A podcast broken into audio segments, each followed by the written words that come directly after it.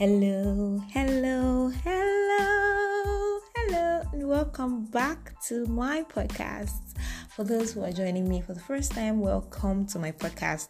My name is Ayomi Dionikoye, and I am that blue soul. Welcome.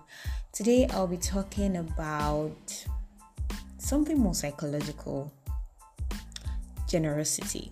Yes. Um, remember on Saturday I talked about okay for those who do not remember on Saturday I talked about myself my friends um, having a conversation about a particular topic. And it was about a person that we know who is generous or should I say who seems generous yet at every turn you could almost see that the only reason why that person gave was so that they can receive or at least weaponize the giving. And I kept thinking about how I was going to talk about it without actually dwelling on the person, but rather on the art. And then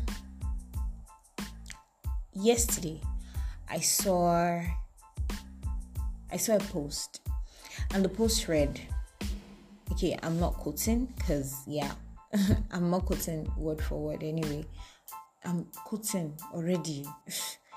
Excuse me, I'm not quoting. I'm just going to say it how I remember it. So, I love money. Yes, I love money, but I love gifts. I love people giving me gifts and blah and blah and blah. And then I thought about it. Gifts giving is almost the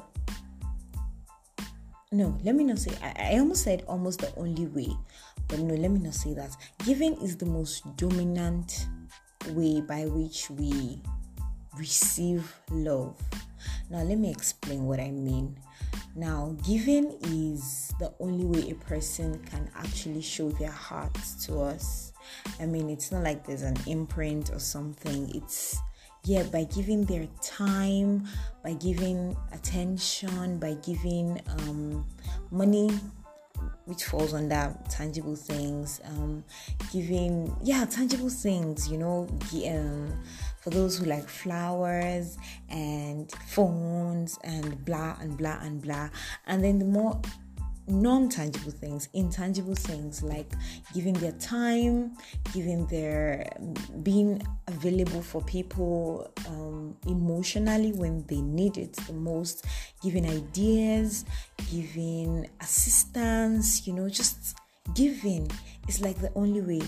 And so it is very easy for generosity that is sincere and generosity that is manipulative to overlap because people know that you want to receive something. People know that when they give you something, you feel your heart automatically, your mind, soul, spirit, everything automatically feels warmer towards them. And it is in human nature to reciprocate things like this. So someone gives you something, it touches somewhere in your heart that you want to give them something back in return because you're like, oh, you did this for me. Even when you're not keeping score, it's like you want to do something back for them in return to actually show them that you actually do care.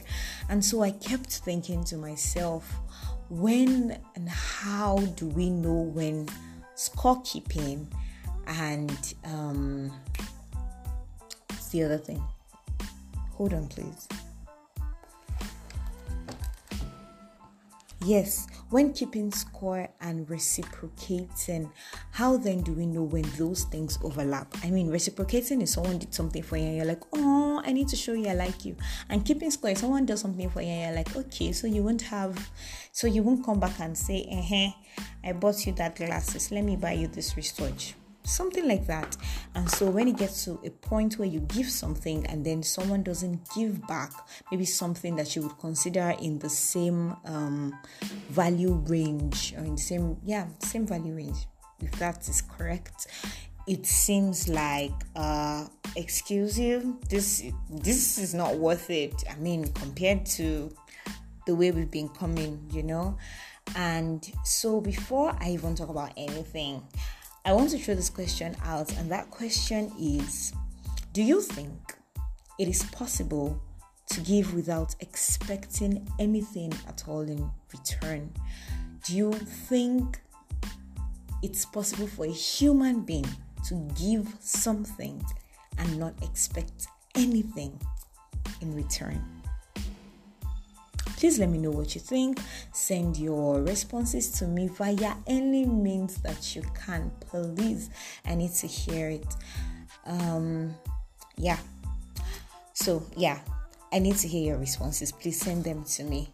Now, talking about um, talking about generosity, right? I'm going to break this down because I've realized that the variants of generosity are more than just the manipulative, though that's like the major one, but it's more than that. And so, as much as okay, one of the reasons why I asked that question is as much as um, psychologists and psychoanalysts have defined healthy giving, like the art of giving, like the generous, the positive, the sincere part uh, as much as they've defined that as a means of uh, means of or an act of giving someone something that satisfies some emotional need in them, something that enriches the self-sufficiency of the recipient. That is a quote that enriches the emotional needs of the receiver. Yes, something that reaches the emotional needs of the receiver. As much as they define that as healthy giving, I'm still not quite sure that that covers it. And I'm saying that because it's possible that a gift does um, satisfy the emotional needs of the person that is receiving it, yet be manipulative. And I'll give an example. Um, years ago, many years ago, I was really sick. I remember this story. Yes, I was really sick, and it was just myself and my sister at the time. Um, I needed to get to the hospital. I was really sick. I needed to get to the hospital, and I also needed to be treated. Now, my sister was in the university, and I think I just finished secondary school, and it was just us in the house, and it was really terrible and there was this doctor staying in our compound. Now, this doctor had his eyes set on my sister, even though we knew his girlfriend because she used to come to the compound all the time. He had his eyes set on my sister, and yeah, of course, my sister was not interested. Now, he actually walked up to, he knew oh, I was not feeling fine, and he actually walked up to my sister and told my sister that he would treat me. He had a car. He would take me to the hospital. I wouldn't have to wait. You know, the whole process of filling a card and everything. I wouldn't have to wait for that to be attended to because he would take me to the hospital and he would treat me accordingly if my sister would be with him.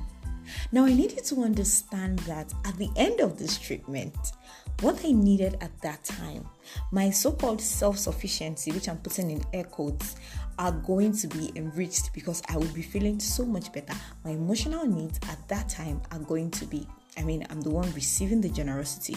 My emotional needs are going to be met. I'm going to be okay. Yet, he wanted something in return.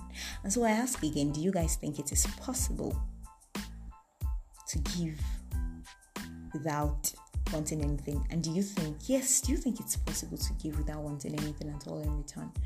Please let me know what you think. Like I said, I would be expecting your responses and I will continue on this episode.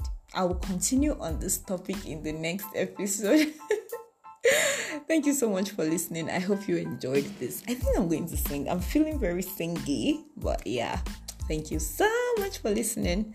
Yeah, please do leave your comments. And until next time, stay good, stay fine, stay safe, and please stay alive. I love you guys. Peace.